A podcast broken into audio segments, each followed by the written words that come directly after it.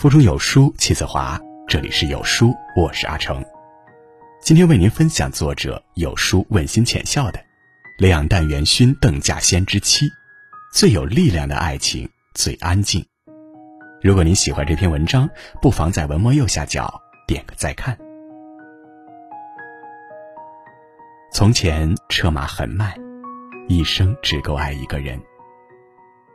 永远的思念很深。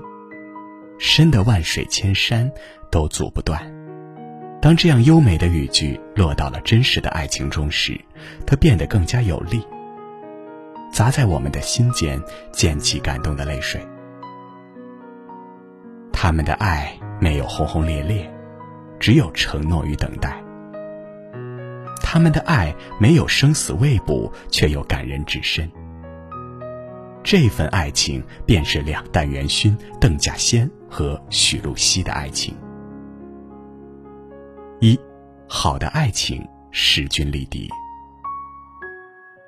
那年相遇是在北京大学医学院的物理课堂上，邓稼先是物理系的助教，许露西是一名学生。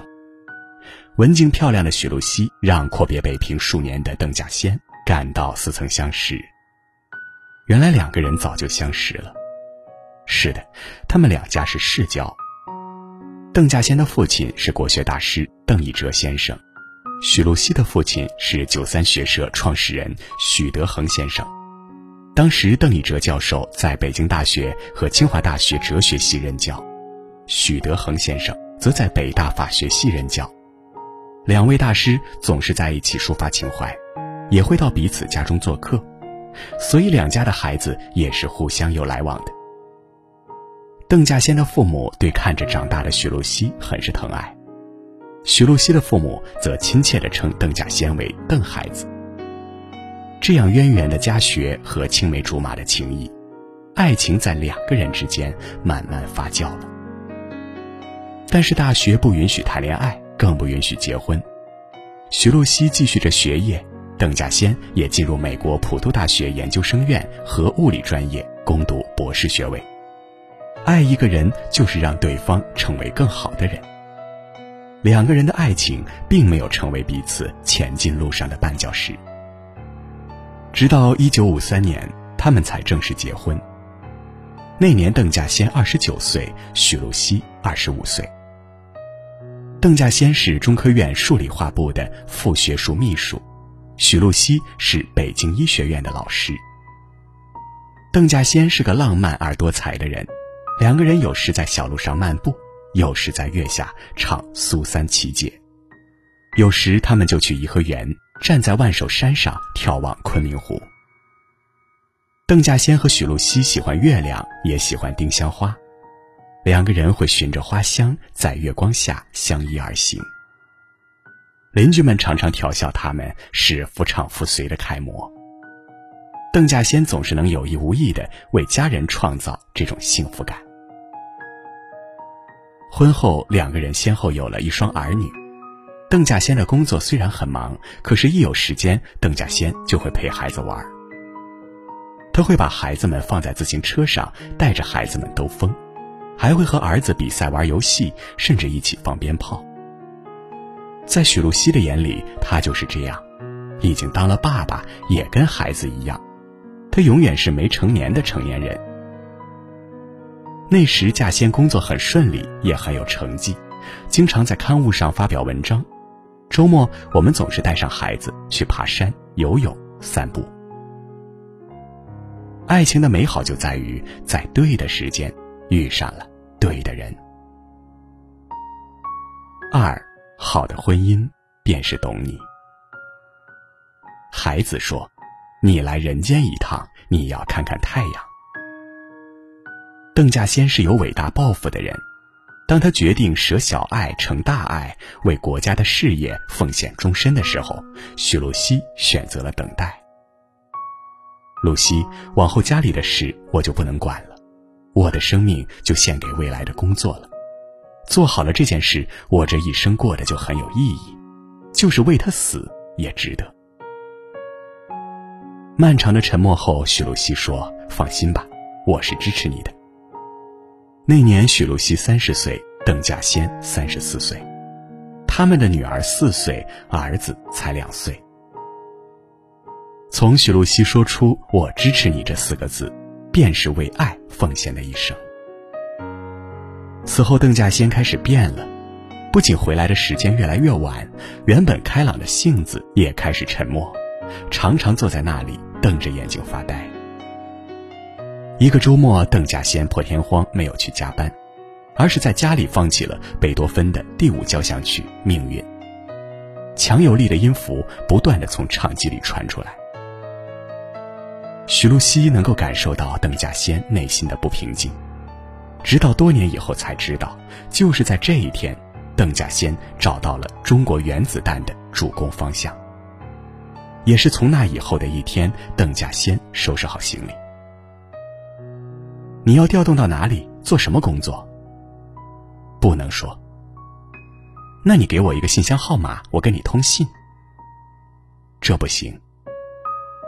多长时间能回来？不清楚，可能会很久。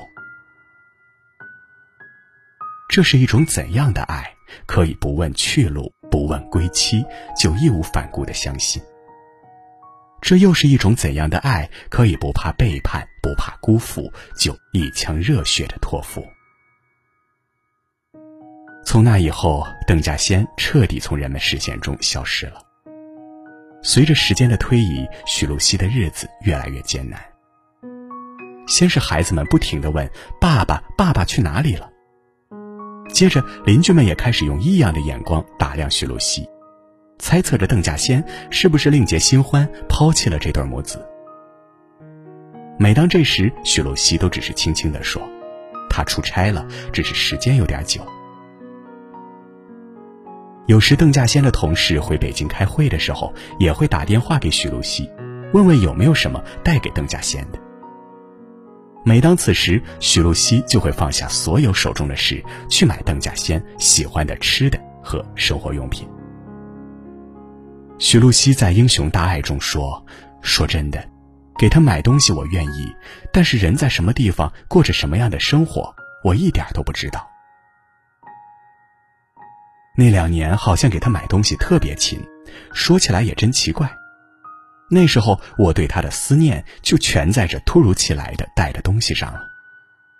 许露西就这样用“我支持你”四个字支撑起了二十八年的等待，填充了整个青春岁月。在这二十八年里，许露西不负所托，照顾着病中的双亲，操持着家务，养育着孩子们，用她并不坚强的肩膀扛起了这个家。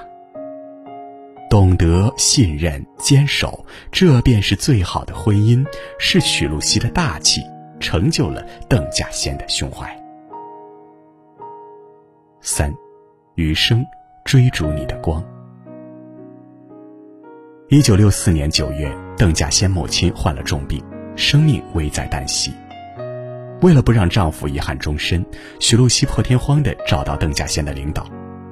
领导却说，这个时候无论有天大的事，邓稼先都不能回来。一九六四年十月，中国第一颗原子弹爆炸成功。当天，《人民日报》出了一份号外，头版上写着“我国第一颗原子弹爆炸成功”。徐露西隐约知道了邓稼先这么多年都在做什么。一九六七年六月，中国第一颗氢弹爆炸成功。两弹的成功爆炸，为中国赢得了尊严，避免了战争，也为中国成为强国奠定了基础。可是，在一九七九年的一次空投核弹过程中，因为降落伞没有打开而出现了事故。为了保护年轻人，邓稼先抢着去捡碎片。因为没有严密的防护服，邓稼先的身体也遭受到了极为严重的辐射伤害。因为这次伤害，邓稼先开始快速的衰老，头发白了一大半儿。一九八五年，等待二十八年的许露西终于等来了邓稼先。可是此时的邓稼先已经是六十一岁的老人了，并且因为身患癌症，生命即将走到尽头。一九八六年七月二十九号，邓稼先因为全身大出血去世了，享年六十二岁。那天，许露西在病床前放声痛哭。二十八年的等待，为何最终相聚的时间又这样短？我们想去很多地方，最后一个地方都没有去。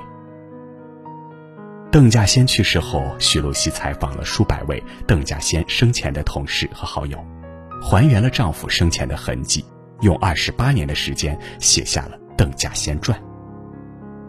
徐露西还把丈夫一生中最重要的照片。都公布在了《邓稼先图片传略》中，其中收录着一篇对邓稼先意义非凡的报道。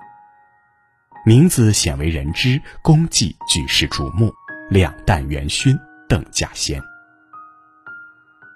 因为这篇报道，邓稼先隐藏二十八年的身份第一次公布于世。他们的一生都在追寻着另外的东西，也许很多人都不懂。但依然会打动我们，让人不禁潸然泪下。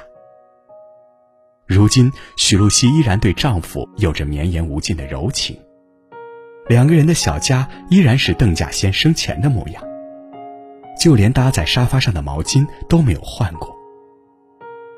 许露西说：“只有这样不离不弃，才能感觉到丈夫的存在，仿佛他从来没有离开过。”邓稼先被人称一声“国士无双”，许露西便用整个生命诠释巾帼。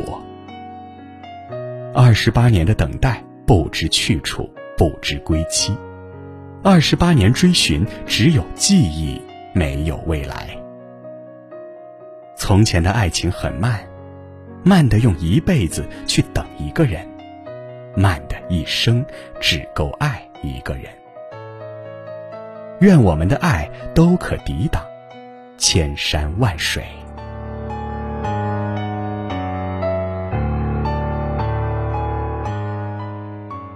好了，今天的分享就是这样了。如果你喜欢的话，不妨在文末右下角点个再看。最后，有书英语第一期的每日晨读训练营还在火热报名中，仅限最后五百免费名额，进群即可享受。一每日英文金句领读加音频详解，二社群导师纠音指导，三免费英文干货福利，赶快扫描文末图片二维码，并回复“晨读”两个字，免费进群，和同学们一起学习吧。在这个碎片化的时代，你有多久没读完一本书了？长按识别文末二维码，免费领取五十二本共读好书，每天有主播读给你听哦。我是阿成，我在山东烟台向您问好。